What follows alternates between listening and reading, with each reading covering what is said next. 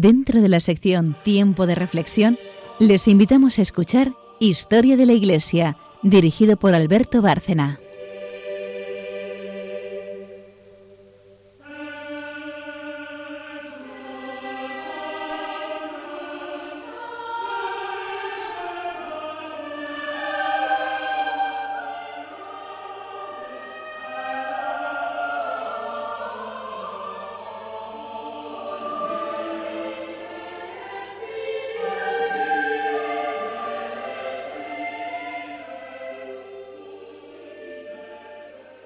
Buenas noches, oyentes de Radio María y de Historia de la Iglesia.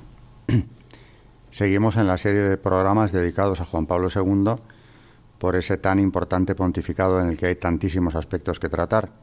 Y no sé yo cuándo acabaremos con ello, porque realmente es muchísima la materia, aparte de ser un pontificado muy largo y que tuvo lugar en un momento crucial de la historia. De manera que seguimos con ese Papa Santo.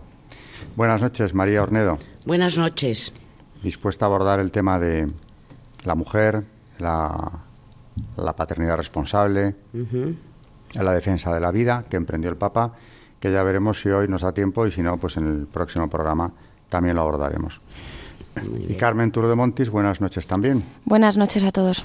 Eh, lo mismo te digo, dispuesta a abordar el tema en los aspectos históricos, pero también en los doctrinales. Hay tantos documentos de Juan Pablo II y tuvo que salir al paso de cuestiones tan cruciales que, es difícil elegir un tema. Y todo lo que dijo tiene un magisterio tan interesante que creo que a nuestros oyentes, por ser además esta la emisora de la Virgen, pues les va a interesar de manera muy especial mm, ir rescatando toda esa doctrina, toda esa enseñanza que hay en él.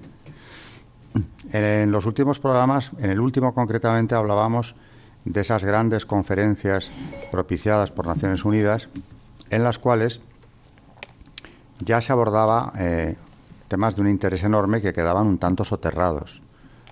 La Santa Sede estuvo presente, vimos cómo interviene Juan Pablo II en la conferencia del Cairo, mm, dedicada o con el tema genérico de, eh, para el tema de la población, que podríamos haber dicho en realidad cómo disminuir la población del mundo, porque era eso lo que, a lo que se dirigía y vamos a ver hoy una conferencia algo posterior, pero que también tuvo una enorme importancia y en la que también el Papa salió al paso de lo que se estaba debatiendo de una manera bastante oculta, a la opinión pública me refiero.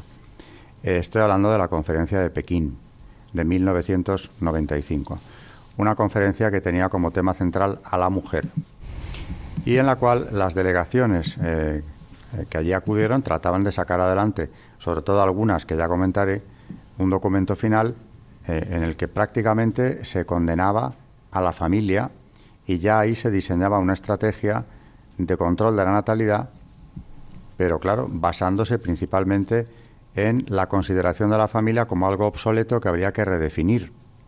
Eh, argumentos, por tanto, peligrosísimos que el Papa conocía, eh, conocía de antemano los temas que se iban a tratar, aunque no imaginaba la gravedad del debate en cuanto al fondo de la cuestión que iba a tener lugar allí en Pekín. La delegación de la Santa Sede tenía que jugar allí un papel muy importante porque se trataba en ese año 95 de recuperar eh, todo lo que habían perdido eh, los defensores de la ideología de género, del feminismo radical, de la legalización del aborto como un derecho. Todo lo que habían perdido, ese terreno perdido en el Cairo, trataban de recuperarlo ahora en Pekín y ese era el desafío que aquella delegación de la Santa Sede eh, tenía por delante cuando llega allí. El Papa, teniendo en cuenta que es una conferencia sobre la mujer, pues designa una, una representación donde predominan estas mujeres.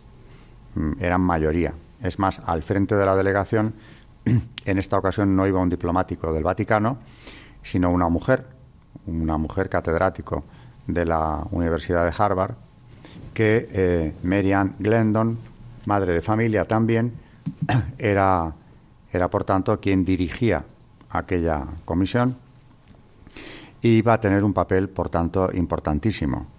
Había otras mujeres, eh, también madres de familia, de diferentes continentes, de diferentes actividades, y en esa comisión también formaba parte de ella eh, el portavoz del Vaticano, Joaquín Navarro Valls que no solamente era portavoz del Vaticano, sino que, como digo, eh, iba como miembro de esta, de esta comisión, de esta delegación, es la palabra en realidad.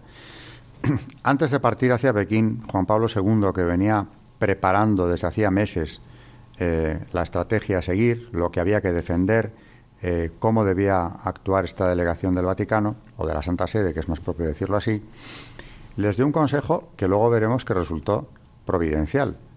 Viendo que aquello eh, iba a ser muy complicado y lo que estaba en juego muy importante, les dijo a Navarro Valls y también a la, a la presidenta de esta delegación que si, si algo no iba bien, buscaran refugio en el pueblo.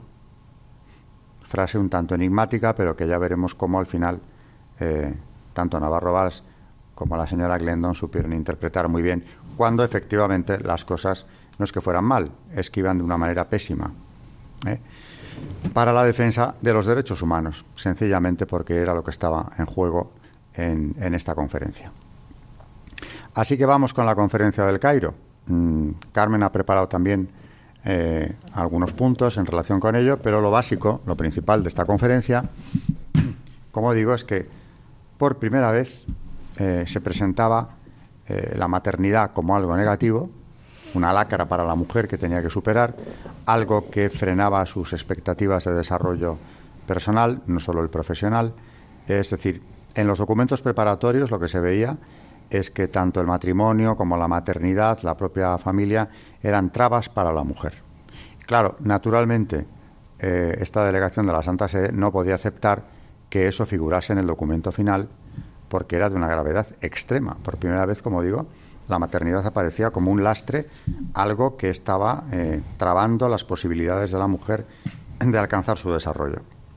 Y se lo esperaba de tal manera lo, que iba a pasar en esa conferencia que la conferencia fue en septiembre y en junio, el 29 de junio, publica una carta que envía a las mujeres además y se dirige a todas ellas, eh, yo creo que un poco anticipando lo que él esperaba que iba a pasar en esa conferencia y les da unos puntos, eh, eh, pues sobre todo animando a la mujer y, pues en referencia a esta conferencia que iba a ser en septiembre y como digo, escribió esto en junio.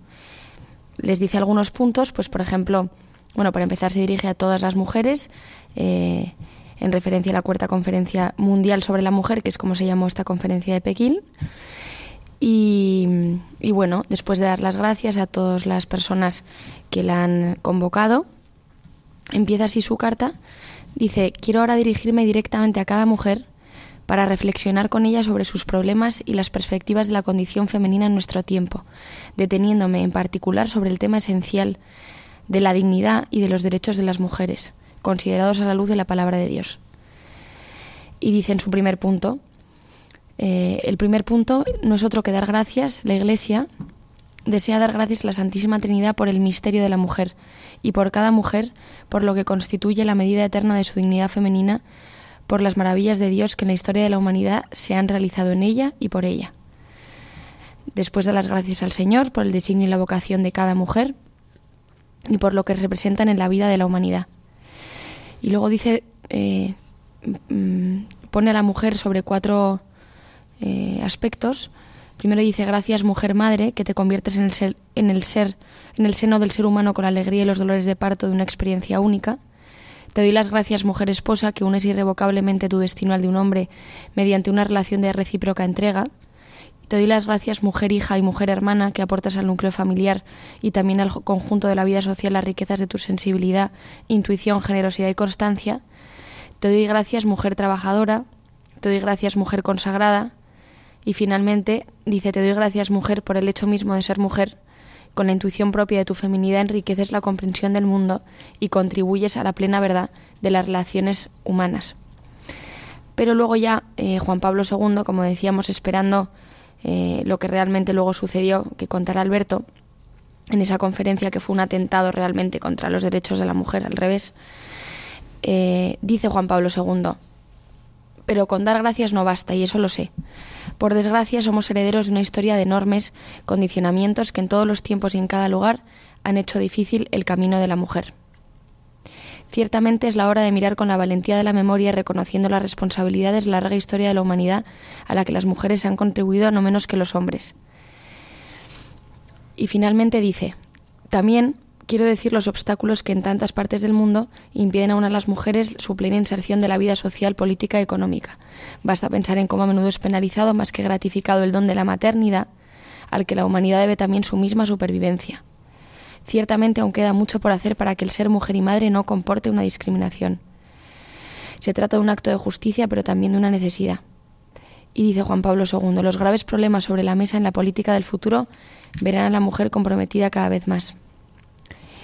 Mirando también uno de los aspectos más delicados de la situación femenina en el mundo, eh, y ante estas perversiones, cuánto reconocimiento merecen en cambio las mujeres que con amor heroico por su criatura llevan a término un embarazo derivado de la injusticia de relaciones sexuales impuestas, impuestas con fuerza, y esto no solo en el conjunto de las atrocidades que por desgracia tienen lugar en contextos de guerra todavía tan frecuentes en el mundo. Y finalmente, Dice, mi gratitud a las mujeres se convierte pues en una llamada premiante a fin que por parte de todos y en particular por parte de los estados y de las instituciones internacionales se haga lo necesario para devolver a las mujeres el pleno respeto de su dignidad y su papel.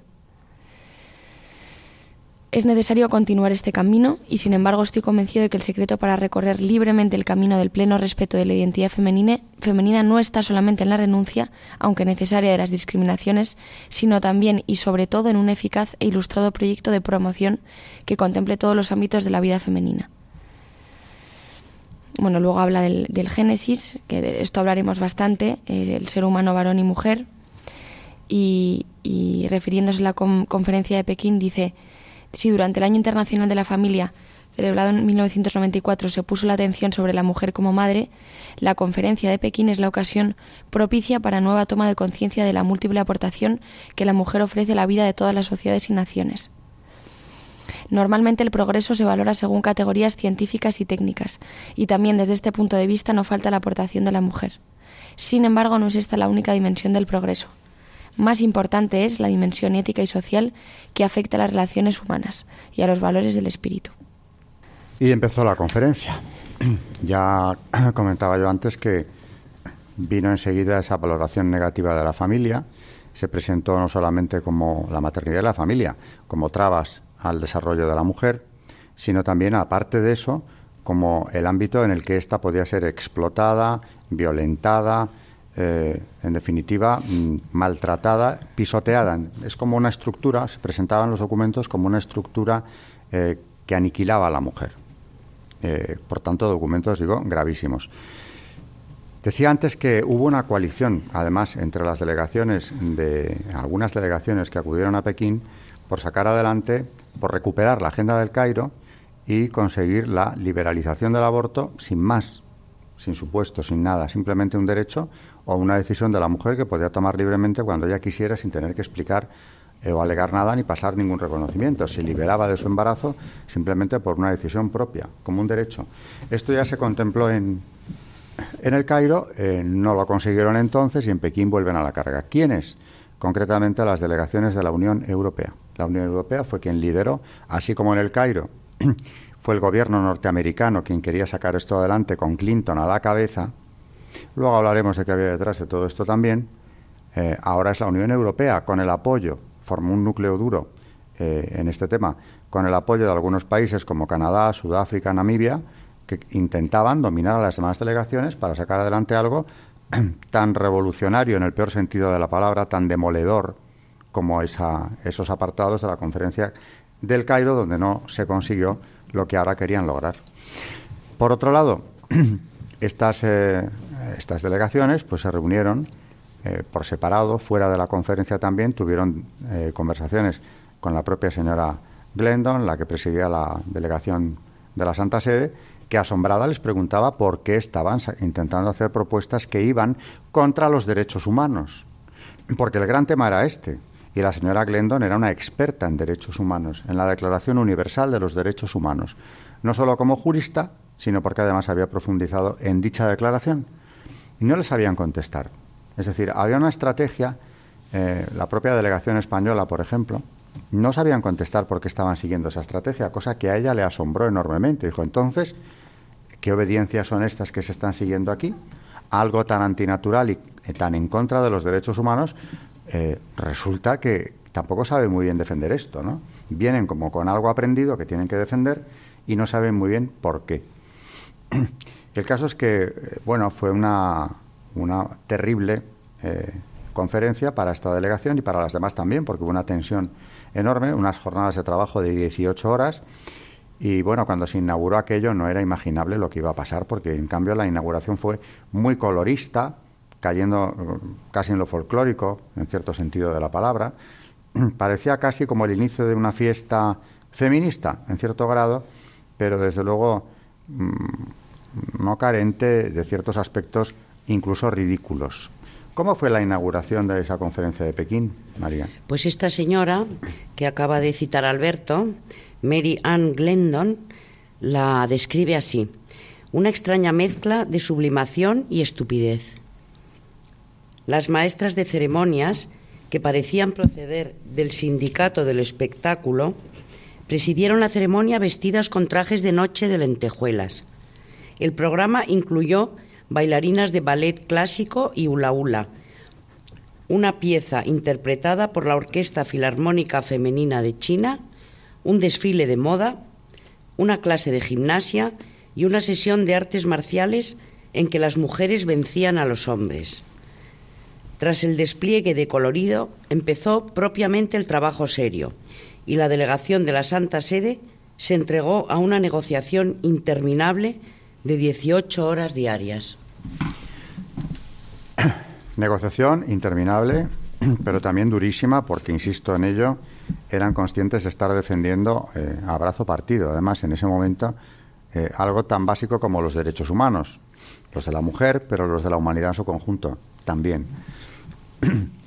Las cuestiones sobre sexualidad y reproducción dominaban la parte dedicada a la salud de la mujer. Realmente otros aspectos de su salud no importaban nada o parecían ser muy secundarios. No se prestaba ninguna atención o muy insuficiente a problemas tan graves como las carencias nutricionales, el deficiente sistema sanitario, que en muchos países todavía existía, las enfermedades tropicales, la mortandad infantil y maternal, el acceso a los cuidados de salud básicos, todo eso parecía como secundario. Había que centrarse o se centraban estas eh, delegaciones que lideraban este, este ataque eh, precisamente solo en las cuestiones sexuales. ¿Para qué? Pues para liberalizar de una vez eh, la plena sexualidad de la mujer, su desarrollo en ese sentido de manera muy especial y todo lo demás en cuanto a su salud incluso quedaba como, como en un segundo plano. Los países del tercer mundo enseguida vio la delegación de la Santa Sede que tenían miedo, tenían miedo a perder las ayudas económicas que sabían que estaban condicionadas a que apoyaran precisamente esta política. Las políticas que venían, ya lo vimos en el Cairo, desde Naciones Unidas, perfectamente programadas, de manera que, aunque no estuvieran de acuerdo, generalmente estuvieron cautas, bastante silenciosas, no conformes, pero tampoco agresivas. De manera que muy pronto eh, la delegación de la Santa Sede comprendió que se había quedado prácticamente sola en cuanto a la defensa de los derechos humanos. Aunque había un gran número de delegaciones, eh, insisto en estas del tercer mundo, que estaban de acuerdo básicamente con los postulados de la Santa Sede.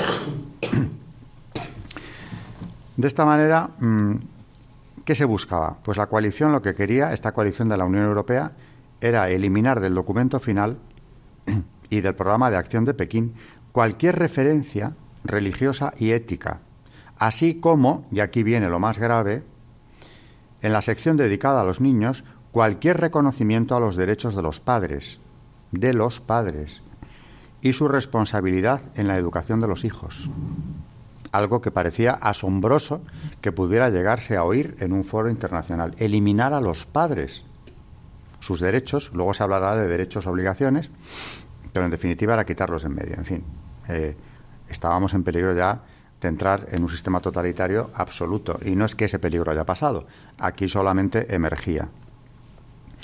Los miembros de esta coalición, de la Unión Europea y sus apoyos, también trataron de argumentar que el principio de la dignidad humana centro de la Declaración Universal de los Derechos Humanos, era contrario a la búsqueda de la igualdad. Es decir, que llegaban tan lejos como que cuestionaban la Declaración de Derechos, eh, la Declaración Universal de los Derechos Humanos, porque era contraria a la igualdad o lo que ellos querían presentar como tal cosa. En definitiva, se planteaba desde las primeras sesiones eh, un debate eh, duro en el que, por supuesto, la Santa Sede no podía ceder. Hay momentos en los que mm, en muchos aspectos se puede negociar. Aquí estábamos tocando cuestiones esenciales, esenciales de derecho natural, eh, que de haberse aceptado eran suponían un retroceso verdaderamente escandaloso, sin precedentes, en la historia de la consecución o consolidación de los derechos humanos. Eso es lo que quedaba planteado en esta conferencia de Pekín. Y todo ello mm, opacado, todo ello oculto, porque realmente lo que la prensa informaba o de la que la prensa informaba sobre aquellas sesiones no era de estos aspectos. Se hablaba como de algo mucho más general, parecía realmente que se estaban tratando aspectos clave para mejorar la condición femenina en su salud, en su situación ante el mundo, en su eh, condición eh, laboral, y no era eso exactamente, ni mucho menos lo que estaba pasando. Se nos ha ido eh, una primera parte del programa y ya viene Carmen con el santo o santos. No sé si oyes en plural, ¿no? Oyes en plural porque del son... día. Vamos a la pausa y luego ya empezamos. Antes de irnos a la pausa, ¿son quiénes? No nos dejes con esta expectación. Pues son las adoratrices, que vamos a hablar sobre la casa madre de las adoratrices y lo que pues les pasó. De nuevo volvemos con mártires de la guerra civil y pues vamos a leer la historia de estas de estos mártires que, que murieron en este periodo. Los ángeles de la costanilla se las llamó a esas mártires, de las que Carmen nos hablará después de la pausa.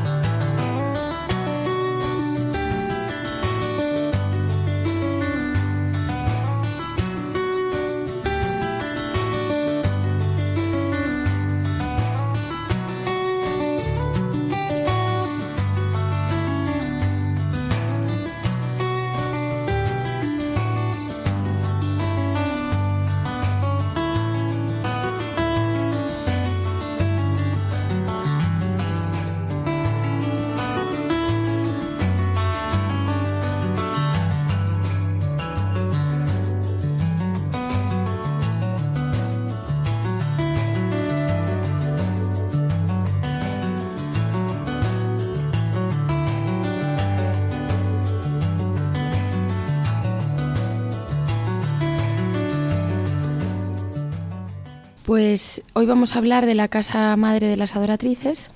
Eh, el 28 de julio de 1936, la Casa Generalicia de las Adoratrices fue incautada por el gobierno para usarla como hospital de sangre. La comunidad compuesta por 23 hermanas tuvo que buscar refugio en una de las casas que la superiora había conseguido previsoramente. Un piso alquilado de la calle Costanilla de Los Ángeles 15, Segundo, 17 eran adoratrices y 6 eran hijos de la casa, hijas de la casa, como se llamaban las ayudantes laicas de la congregación. Procedían 9 de la Casa de Madrid, 10 de Alcalá de Henares, 2 de Guadalajara y 2 de Almería. La madre Manuela Río, la secretaria general de la congregación, asumió la responsabilidad del grupo, compartiendo con todas ellas los sufrimientos y el destino martirial que les esperaba. Después de un bombardeo cercano al piso del refugio, el 9 de noviembre de 1936, a media tarde, los milicianos entraron en el portal gritando «¡Las monjas! ¿Dónde están las monjas?» y empujaron, a empujones las metieron en un camión para llevarlas a la checa de la próxima calle de Fomento 9. En la madrugada del día 10 de noviembre de 1903, perdón, de 1936 fueron fusiladas junto a las tapias del cementerio de la Almudena en el límite entre Madrid y Vicálvaro. Y ahora vamos a leer, eh, pues personalmente, eh, cada una de ellas, eh, cómo fue su historia. Entró, la primera es la Beata Manuela del Sagrado Corazón, que murió con, con 44 años. Entró en la Casa de Noviciado de las Adoratrices de Madrid el 12 de noviembre de 1916. Estuvo a cargo de la formación y la enseñanza hasta el año 1929, en que fue nombrada secretaria general. Permaneció tres meses en el piso de Costanillo de Los Ángeles. La madre Manuela pudo haberse salvado de la matanza, pero rehusó abandonar a las otras religiosas. Dijo, si muriese como mártir no sería mi deber. En aquellos terribles días, madre, Manuela animaba a su comunidad diciéndoles, Hermanas, no se preocupen, esto será motivo de felicidad para nosotras. Con la confianza puesta en Dios, seguiremos adelante. Era muy consciente de lo que le esperaba, pues repetía, ojalá fuéramos dignas del martirio. La segunda mártir fue la beata Lucila María de Jesús, que murió con 28 años. Hacía poco tiempo que había hecho los votos perpetuos, cuando en septiembre de 1936, junto con otras hermanas de Guadalajara, se trasladó a Madrid para refugiarse en Costanilla de Los Ángeles. Deseaba ser mártir y lo repetía sin cesar. Conservamos una carta del 14 de febrero de 1934 en la que escribe a su director espiritual. Mi esposo desde la cruz me llama. Parece que me dice, esposa mía, nuestras bodas son de sangre, nuestras arras son gotas de sangre. Si, me, si me amas y quieres desposarte conmigo, acércate y abrázate a mi cruz. Yo di mi vida por los pecados de los hombres, mi esposa debe estar dispuesta a dar la suya en reparación de las ofensas que se hacen a mi Padre Eterno. La siguiente mártir fue la beata Rosaura de María, que murió con 60 años. Fue superior en varias casas y se caracterizó por la responsabilidad y la observancia de la regla con pronta obediencia. En Costanía de Los Ángeles hizo de sacristana y encargada de sonar la alarma ante los bombardeos. Momentos en los que escondía en su pecho la cajita dorada donde conservaban el Santísimo, estando dispuesta a defenderla a cualquier precio. Por eso fue la encargada de llevar esta cajita en el terrible momento del arresto y martirio. Luego estuvo la Beata Casta de Jesús, que murió con 70 años. Fue superiora de varias casas y miembro de la curia generalicia. Pidió trasladarse con sus hermanas al piso de Costanilla con el objetivo de compartir con ellas lo que viniera. También estuvo la Beata Borja de Jesús, que murió con 58 años. Se encargaba de trabajos domésticos y se la conocía entre las hermanas como una mujer muy virtuosa. En una ocasión dijo tengo el presentimiento de que voy a terminar mi carrera con el martirio y espero que sea pronto. Me estoy preparando el vestido para las bodas eternas, pues espero que Dios ha de ser mi herencia eternamente. Estando en el piso de Costanilla de las Ángeles, su familia quiso llevársela, pero ella no aceptó. La Beata Luisa de la Eucaristía, que murió con 39 años. En la casa de Alcalá de Henares estuvo encargada de la enseñanza y formación de las colegialas, a pesar de que pasó bastantes años de enferma. La siguiente fue la Beata María de la Presentación, que murió con 40 años y en enero de 1926, con 30, ingresó en las adoratrices. Fue destinada a Almería, donde la sorprendió la persecución religiosa. Estuvo encarcelada 12 días y después se trasladó a Madrid. Por último, Beata Suplicia del Buen Pastor, que murió con 45 años y se dedicó a las tareas domésticas y al cuidado de las hermanas enfermas. Al arreciar la persecución, llegó al piso de Costanía de Los Ángeles, procedente de la Casa de Alcalá. Todas ellas fueron beatificadas por Benedicto XVI el domingo 28 de octubre de 2007 en la Plaza de San Pedro del Vaticano. El 16 de febrero de 2007 se realizó la exhumación y el traslado de los restos de las hermanas mártires al columbario de la Casa Madre, donde hoy son venerados.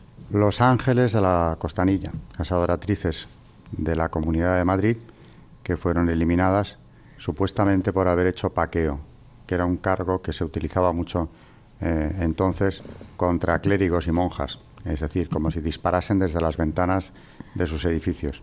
Monjas agresivas y suicidas habrían sido, por cierto, porque además en aquel piso donde estaban sabían que de haber hecho tal cosa, que es inimaginable, les quedaban minutos de vida.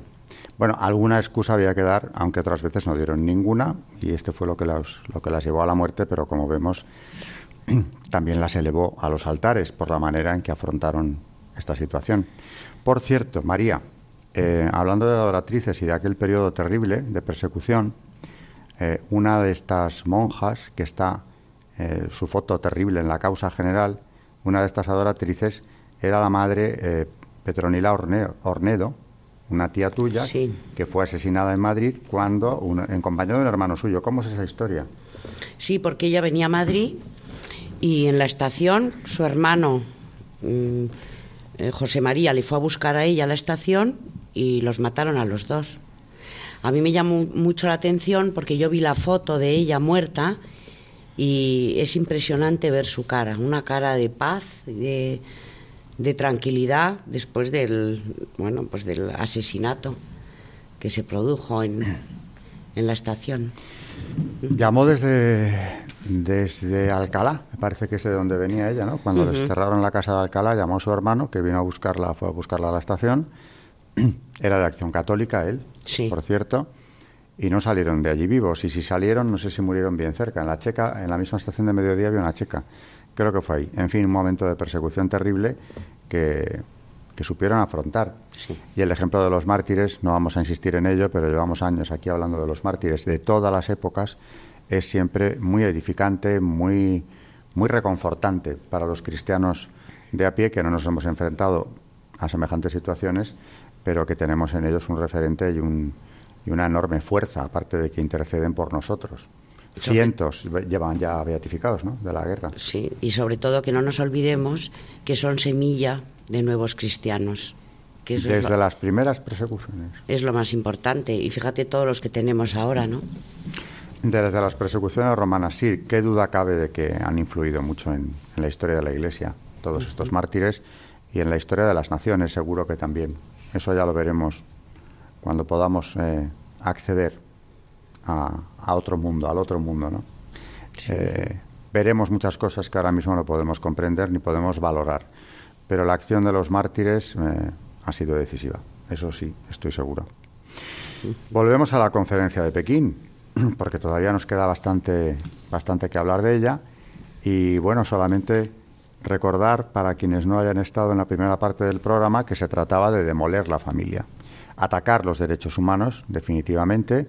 Es más, ya se cuestionaba esa declaración de los derechos humanos en Pekín como algo que iba contra la igualdad, contra el concepto de igualdad. Y retomando lo anterior y subrayándolo de nuevo, eh, trataban de sacar adelante un documento final en el que se eliminase, o sea, o se intentara eliminar de las legislaciones nacionales eh, los derechos de los padres a intervenir en la educación de los menores. Luego, recordarme que hable de esto, porque aquí en Pekín no consiguieron su objetivo, pero volverán a la carga, porque son muy tenaces los que propugnan estas, teorías o quieren sacar adelante estas medidas, ¿no? Yo lo que no entiendo, Alberto, es tanto la conferencia del Cairo como la de Pekín. Mm, yo no sé por qué esto no, no lo hemos conocido. Pues que yo no me he enterado bien, pero dicen que bueno, que lo mandaron a la prensa y que esta información salió. ¿Cómo es posible que esto haya sido tan bueno, contigo me suele pasar, ¿no? Que conozco una historia que no es la historia real. Y eh, esto es otra vez me está pasando lo mismo. Estas dos conferencias tan importantes, con un ataque a la familia tan imponente que estamos viendo hoy, mm, todo, mm, bueno, pues la influencia tan enorme que ha tenido, ¿esto cómo es posible? Yo siempre digo cuando hablo de este tema que hay documentos de Naciones Unidas en los últimos años, concretamente a partir de los 90 sobre todo, de estas cumbres, porque esto en paralelo va con la acción de Naciones Unidas, que no se conocen. Eh, es como si hubiese un acuerdo tácito o expreso, no lo sé, de no publicarlos. Entonces, lo que la prensa cuenta, si es que habla, que tampoco es demasiado, de tales cumbres o de, estas, de estos acuerdos, es muy poco. Y desde luego no entran en el fondo de la cuestión. Y como decíamos en la primera parte del programa, parece que se está hablando allí de mejorar la condición femenina, de ayudar a la mujer eh, en, cuestión de salud, trabajo, etcétera. Pero claro, lo que no hablan nunca jamás es de lo que hay por detrás. Lo verdaderamente importante es esa demolición, ese ataque a los derechos humanos gravísimo que se estaba dando ya entonces y que no ha cesado desde ahí. Ahora, como tú decías, este, este hermetismo en el que se mueven, eh, que les convierte como en delincuentes que van de noche ¿eh? A asaltar la casa del vecino. Me, recuerda pasajes evangélicos, ¿no? El que viene a robar, el que viene a atacarte, esa oscuridad que se utiliza eh, precisamente para sacar adelante fines nada nobles, como en este caso, pues claro, eh, fue la delegación de la Santa Sede la que en Pekín decidió actuar. decidió actuar porque, no sabiendo ya qué hacer, Navarro Valls decía, nos vamos a quedar solos, la Unión Europea tiene una fuerza enorme aquí, ha formado este núcleo eh, prácticamente inamovible. Como decía también en la primera parte, los países del tercer mundo, aunque estén en contra, no se atreven a llevarles la contraria, se juegan demasiado en lo material Luego la Santa Sede va a estar sola, a lo mejor con el apoyo de dos o tres delegaciones más, no más. Y esto va a ser una catástrofe. Y entonces se acordaron de un consejo que, como vi también en la primera parte, les había dado a los miembros de la delegación de la Santa Sede, les había dado el Papa antes de partir hacia Pekín. ¿Qué era lo que hicieron entonces siguiendo el consejo del Papa? Pues sí, porque el Papa, según tú dijiste, mm, les había dicho que apelaran al pueblo, ¿no? Y aquí lo explica mm, nuevamente Glendon, esta señora, eh, explicando lo que ocurrió en aquel entonces.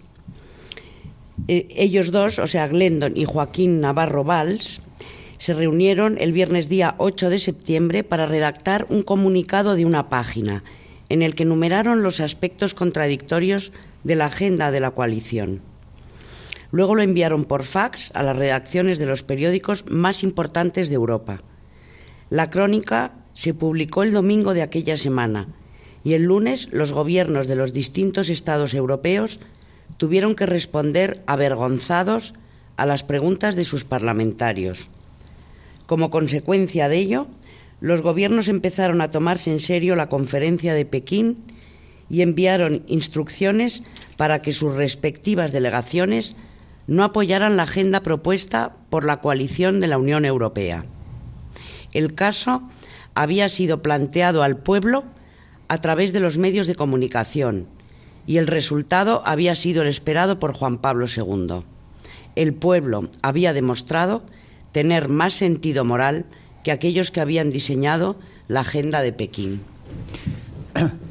Eh, ahí, claro, mm, viendo estas cosas comprendes que para ciertos sectores y ciertas estrategias eh, mundialistas internacionales, Juan Pablo II sea la bestia negra. Porque, claro, eh, era un hombre con, mucha capacidad de maniobra para unos tiempos muy difíciles, pero venía muy curtido de su experiencia con el comunismo en aquella Polonia todavía sometida al régimen comunista eh, conocía la política internacional eh, como pocos, además ya en el 95 llevaba muchos años en el pontificado, tenía una experiencia enorme y tenía el valor de plantear las cuestiones. Y aquí, ¿qué es lo que hizo? Levantar el velo que estaba tapando una vez más lo que se debatía allí. Toda esa estrategia realmente criminal que trataban de llevar al documento final para imponerlo a partir de ahí. ¿Cómo? Pues con transparencia, como dijo él, al pueblo. Navarro Valls y la señora Glendon Dijeron, pues al pueblo. ¿Qué vamos a hacer? Pues ahora verán estos señores de la Unión Europea y demás, los de las delegaciones que están aquí en Pekín. Lo vamos a contar. Algo tan simple, tan, digamos, democrático como es informar al pueblo de lo que se discute, de lo que se debate. No lo querían hacer. Por eso, como tú acabas de contar, se reúnen un viernes, el domingo envían un fax a los principales medios de comunicación, que se sepa Estuvieron muy, muy bien, muy, muy rápidos, porque, como tú has leído también, era una sola página, denunciando los puntos más eh, terribles ¿no? de ese documento final, de ese borrador de documento final. Salió adelante, se conoció y ¿qué pasó? Bloqueo. Porque claro, cuando esto sale en prensa, a los propios parlamentos, a las naciones, dicen, pero vamos a ver, gobierno de nuestra nación, ¿a quién han mandado ustedes allí? ¿Pero cuáles eran las directrices? ¿Qué es esto de que los derechos humanos hay que revisarlos o suprimirlos porque no defienden exactamente lo que estos señores quieren? O mejor dicho, van contra los derechos humanos. Esto hay que pararlo. Y lo pararon simplemente informando. Claro. Algo que no se hacía nunca. ¿Qué demuestra eso? Que la opacidad de las conferencias estas de género o de población era total. Tan total, o, o lo que es peor, tan sesgada, porque esto es lo que se ocultaba, se informaba de otras cosas mucho menos importantes, que claro, los parlamentos nacionales estaban tan tranquilos pensando que lo de Pekín, si es que tenía alguna importancia, serían temas menores y además siempre en positivo. No tenían ni idea de lo que se estaba fraguando allí. Y esa estrategia es la que quedó al descubierto con la nota que mandaron a los medios de comunicación los señores de la delegación de la Santa Sede. ¿Cómo no los van a odiar? Te digo, los que estaban jugando a esto, eh, ese núcleo duro, qué vergüenza, de la Unión Europea, que parece que como que toman el relevo, porque en el Cairo era el gobierno norteamericano y en Pekín, cuatro años después, es la Unión Europea. Al final, totalmente de acuerdo en la misma estrategia. Demolición de la familia. Supresión de los derechos humanos fundamentales, que es de lo que hablaba el Papa, y por eso eligió como cabeza de su delegación a una experta en ese tema como era Mary Ann Glendon. Y fue sobre todo también eh, el escenario elegido por los promotores de esta nueva ideología de género y, la, y donde se, se defendió la perspectiva de género que desde ahí ha venido filtrándose en diferentes ámbitos sin parar y, no solamente además en los países desarrollados. Y me gustaría un poco contarles a los oyentes toda esta mm, perspectiva de género, que muchas veces hablamos de eso dándolo por supuesto, pero es que se defienden unas, eh, unos supuestos que realmente, eh, y además no paramos de oírlos, entonces poco a poco mm, se intenta normalizar, pero es que eh, se anuncian cosas tan graves como las siguientes. Se llega a decir, bueno, para empezar, por supuesto, es contrario al orden natural, lo más contrario al orden natural que existe, y, y evidentemente antinatalista que como ya hablábamos, pues esto se estuvo defendiendo también en la conferencia de en la anterior conferencia del Cairo. Y aquí otra vez se volvió a atacar. Y se llega a decir, un poco para definir lo que es la perspectiva de género, que el género es una construcción cultural. Es decir, que no es el resultado eh, causal del sexo, ni tan aparentemente fijo como el sexo. Al teorizar que el género es una construcción radicalmente independiente del sexo, el género mismo viene a ser un artificio libre de ataduras. En consecuencia, hombre y masculino podrían significar tanto cuerpo femenino como uno masculino, mujer y femenino tanto un cuerpo masculino como uno femenino. Es decir, el sexo con el que uno nace no es lo que le define, sino es una elección independientemente del sexo con el que haya nacido. Y que la verdad que estas palabras podrían parecer tomadas de un cuento de ciencia ficción, que la verdad es que vaticina una seria pérdida del sentido común, no son otra, esto, esto está escrito en un libro que se llama Gender Trouble, Feminism and the Subversion of Identity, el problema de género, el feminismo y la subversión de la identidad de la feminista radical Judith Butler, que viene siendo utilizado desde hace varios años como libro de texto libro de texto, en diversos programas de estudios femeninos de prestigiosas universidades norteamericanas, en donde perspectiva de género viene siendo, vino siendo, como ya anunciamos en el programa anterior, ampliamente promovida. En universidades americanas, este libro de esta señora está, está utilizado como manual. Como manual. Entonces, claro que les estamos pues enseñando a los niños universitarios, etcétera, etcétera, cuando esto es un manual. Claro, y así se ve, eh, como decía yo antes también, en, en Pekín, al no sacar adelante eh, ese documento final tal y como querían sacarlo, mm, insisto, y recuerden nuestros oyentes que se trataba de eliminar a los padres, es decir, quitarles eh, la potestad de educar a sus hijos. Mm. No van a tirar la toalla. Eh, a, esta, a esta coalición de la, de la Unión Europea con otras delegaciones le tomó el relevo muy poco después, en 2001, otra vez Naciones Unidas.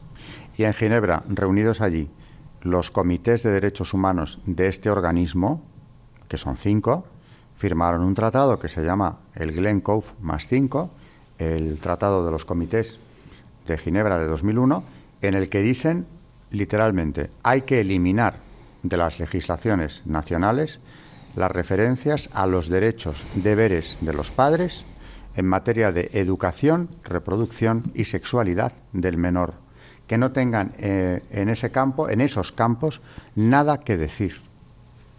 Claro, es la manera de adueñarse de los menores. Por supuesto, educarles el Estado, ¿no? Es un sistema totalitario feroz. Es la vuelta a los totalitarismos más brutales del siglo XX. Esto lo firman en 2001 en Ginebra. Son nada menos que los comités de los derechos humanos. Y no pasa nada. ¿Se ha informado de esto? No. Claro, porque aquí no hay delegación de la Santa Sede, los comités de derechos humanos acuden a Ginebra por su cuenta de riesgo, firman esto y esto que era lo que querían haber sacado adelante en la conferencia de Pekín, que se les frustró. Y en cuanto a ideología de género, y volviendo a las Naciones Unidas, hay una división que se llama así, División para el Avance de la Mujer, presidida en aquella época por eh, Caroline Hanna, que era la que sostenía que la maternidad era algo eh, gravamen de la mujer. Y se refiere a ella, a la maternidad, como impuesto reproductivo o trabajo reproductivo del que hay que liberar a la mujer por cualquier medio, incluyendo, por supuesto, el aborto. Luego, esa visión negativa que irrumpe en la conferencia de Pekín de la maternidad, que es lo más aberrante que yo he tenido ocasión de leer nunca, se vuelve a recuperar. Y ahora ya no son las delegaciones de la Unión Europea, ahora son nuevamente quienes ya estaban en esa lucha un poco antes, los propios comités o las agencias de Naciones Unidas, en la misma estrategia. Es una estrategia que no dudo en calificar de diabólica. El otro día tú me decías, María, pero aquí qué hay detrás? ¿Hay un plan? Sí, claro que lo hay. Desde luego es crear una sociedad completamente nueva, descristianizada por completo, y ahí está la clave de por qué para algunos la Iglesia es un obstáculo tan insoportable como que querrían eliminarlo, ya lo han dicho de Naciones Unidas. O mira, la propia mujer de Clinton, Hillary, él que era el abanderado del aborto libre en el Cairo, y además ahí puso todo el peso de su gobierno, Hillary Clinton este mismo año pedía que se silenciara definitivamente la voz de la Iglesia Católica por lo perniciosa que resulta. O sea que claro que hay una estrategia eh, común que viene muy de atrás. Hablaba el otro día de eh, todo lo que sea laicismo, arrancar la religión, aunque eso es decir demasiado, no es la religión, depende cuál. El cristianismo y sobre todo el católico es el laicismo que es rampante en todo el mundo occidental, concretamente en Europa, ha sido amparado en, desde que existe, ¿no? por organizaciones como la masonería, que ya no está sola, ni muchísimo menos en esta batalla, pero claro, sigue estando al fin y al cabo, el presidente Clinton era y es masón. Por tanto, que defendiera eh, unas posturas tan radicalmente laicistas, que al final ese laicismo, y lo llaman laicismo, es ir contra el hombre. No es una cosa más o menos de decir, vamos a ser neutrales y que el clero no intervenga en política, que también no sé por qué hay que callarle la boca siempre a los católicos. ¿eh? Eso de la religión hay que restringirla al ámbito de lo más privado, ¿no? ¿Qué es eso? Bueno, pues es un instrumento para que se callen los católicos, como pide la señora Clinton, que se callen. En el caso, ella está hablando de la Iglesia como institución, que se calle, que se le obliga a callarse de una vez. Porque claro, ahora se entiende. Cuando ves que la Iglesia ha sido capaz, sin romper un plato, pero ha sido capaz de frustrar sus planes en una conferencia internacional, se entiende que esta señora, que ha estado en esa estrategia desde antes de la conferencia de Pekín, diga que se callen de una vez, hay que articular alguna manera, hay que arbitrar algún sistema para que se le obligue legalmente a no volver a abrir la boca en público. Es lo que está detrás de ello. Pues sí, pero realmente eh, al final todo esto que es una especie de feminismo de género es un sistema contra el que no se puede argumentar y ni la naturaleza, ni la razón, ni la experiencia, ni las opiniones y deseos de mujeres eh, verdaderas porque según las feministas de género todo está socialmente construido. No importa cuánta evidencia se acumule contra sus ideas, porque ellas van a continuar insistiendo en que es simplemente prueba adicional de la conspiración patriarcal, que es, yo creo que es la palabra que más se utiliza, masiva en contra de la mujer. Ahora bien, es verdad que en Estados Unidos, por ejemplo, este feminismo de género ha logrado ubicarse, como ya decíamos antes, en el centro de la corriente cultural norteamericana y que universidades, colleges, etcétera, de Estados Unidos difunden abiertamente esta perspectiva. Y por supuesto, pues lo que hemos hablado muchísimas veces, desde la televisión hasta todos los medios hacen su parte, que al final lo que difunden es el mensaje de la identidad sexual puede deconstruirse y la masculinidad y feminidad no son más que roles de géneros construidos socialmente. Todo artificial. Sí y todo impuesto por la opresión de la sociedad que llaman patriarcal. Por cierto, que todo esto lo que no dicen, aunque sí que lo firman en los documentos de Naciones Unidas, tiene, entre otros, aparte de descristianizar y crear una sociedad nueva, tiene otro objetivo prioritario, y lo dicen, ¿eh? que es la caída de la fertilidad. Hablan así, caída de la fertilidad. Y lo dicen y lo firman. El instrumento que utilizaremos será la ideología de género, porque es un instrumento contra la fertilidad o la natalidad, desde luego de una eficacia mm, como nada se ha inventado. ¿no? Yo lo que no entiendo, Alberto y Carmen, es esta especie de agresividad y ataque tan bestial contra el ser humano. O sea, yo creo que desde que hemos sacado a Dios de la sociedad, y de nuestra vida, no cabe duda que a mí no me gusta el ser humano creyéndose Dios. No es que no me guste porque, le eh, porque tenga manía de cómo hablan estas señoras, sino porque me siento de verdad atacada como mujer. O sea, que digan que la maternidad es un hándicap cuando es lo más maravilloso que me ha pasado a mí en la vida, me parece que va en contra mío, en, contra de la mujer y en contra del hombre que digan que da igual los sexos, pero ¿cómo que da igual los sexos? A mí me ha creado Dios y yo soy un ser irrepetible y me ama en mi singularidad, a mí como mujer y a cada hombre en su singularidad. Y eso yo no lo voy a cambiar por nada. A mí desde que me están haciendo mm, eh, eh, entender que no hay sexos, que no, que no va a haber más gente porque vamos a acabar con la natalidad, es que me parece que es tal ataque, tan agresivo al ser humano, que no sé cómo nos salimos a la calle a decir, vamos a ver, tenemos un padre, tenemos un padre que es el, el, responsable de la creación y que está todo pensado, y cada sexo pensado. Y, y yo esto lo veo un ataque bestial y que me parece que no hacemos bien en, no rebelarnos ante esta situación. Claro, yo vuelvo a de siempre, esa desinformación. Las armas del demonio siempre han sido permanecer en la penumbra.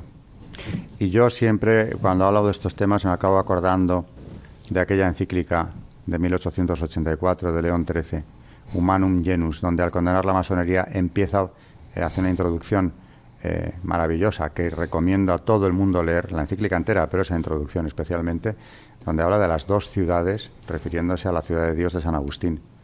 El humano linaje, empieza la encíclica, que por eso se llama así, desde su creación estuvo dividido en dos bandos diversos y adversos. Uno combate por la virtud y la verdad, el otro por cuanto es contrario a la verdad y a la virtud. Son las dos ciudades, son los dos bandos, el de Cristo y el de Lucifer. Y si no entendemos que esto es así y que está en el Evangelio, mm, es conmigo o contra mí, es la bandera discutida de la que habló Simeón cuando el niño fue presentado en el templo. Esto ya lo he dicho en programas anteriores, pero viene al caso porque, como acaba de decir María, es un ataque tan brutal al ser humano, a los propios derechos humanos que se cuestionaban en, en Pekín abiertamente y se quería llevar el ataque al documento final, que tienes que pensar que para llegar a esto no hay más explicación que hay una fuerza preternatural que guía a ciertas voluntades que han llegado a alcanzar un, plano de poder evidentemente grande a nivel mundial y que ponen en peligro, pues, como decía Juan Pablo II, todo el largo recorrido que se ha hecho por conseguir afirmar unos derechos humanos fundamentales. Eso es lo que dijo él, está en peligro. Y para acabar con Pekín, pues ya en la mañana del viernes 15 de septiembre, que era el día de la clausura de la conferencia, por fin llega un fax del propio Papa que había estado expectante hasta ese día a ver cómo evolucionaba todo, claro, expectante ya no de lo que pasaba en Pekín, sino de lo que estaba pasando en Europa en los parlamentos, las interpelaciones de los parlamentarios a sus gobiernos para que actuaran sobre sus delegaciones allí. Hasta última hora espero, y el día de la clausura, por fin eh, llega eh, o envía un fax donde eh, dice el Papa literalmente, acepten todo aquello que pueda ser afirmado sin reservas y denuncien enérgicamente cuanto sea inaceptable. Es decir, no nos vamos a cerrar en banda al documento final. Ahora bien, denuncien todo lo inaceptable. Ya no nos queda otra. Hemos intentado parar este, este proceso que estaba en marcha contra el hombre, contra los derechos fundamentales. Ahora no vamos a poder aceptar en el documento final muchos de los puntos que se quieren sacar adelante. Esto fue la conferencia de, Pekín. Esto es la ideología de género. Esto es algo que está en marcha y por eso he querido traer hoy a colación, aunque no era el tema del día, eh, aunque seguíamos en el pontificado de Juan Pablo II, el Tratado de los Comités de 2001 en Ginebra. No han tirado la toalla. Este asunto no se ha terminado. Muy al contrario, está yendo a más, está tomando una intensidad cada vez mayor. En Europa, en, en Occidente, en general.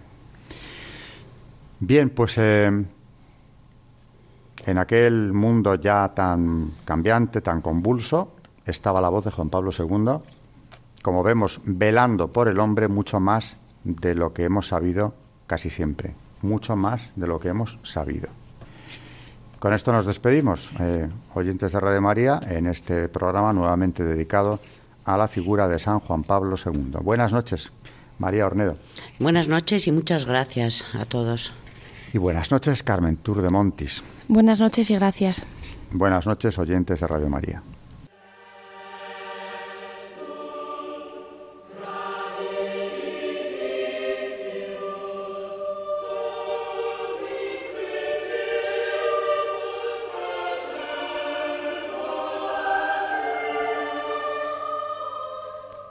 Y así finaliza en Radio María Historia de la Iglesia, dirigido por Alberto Bárcena.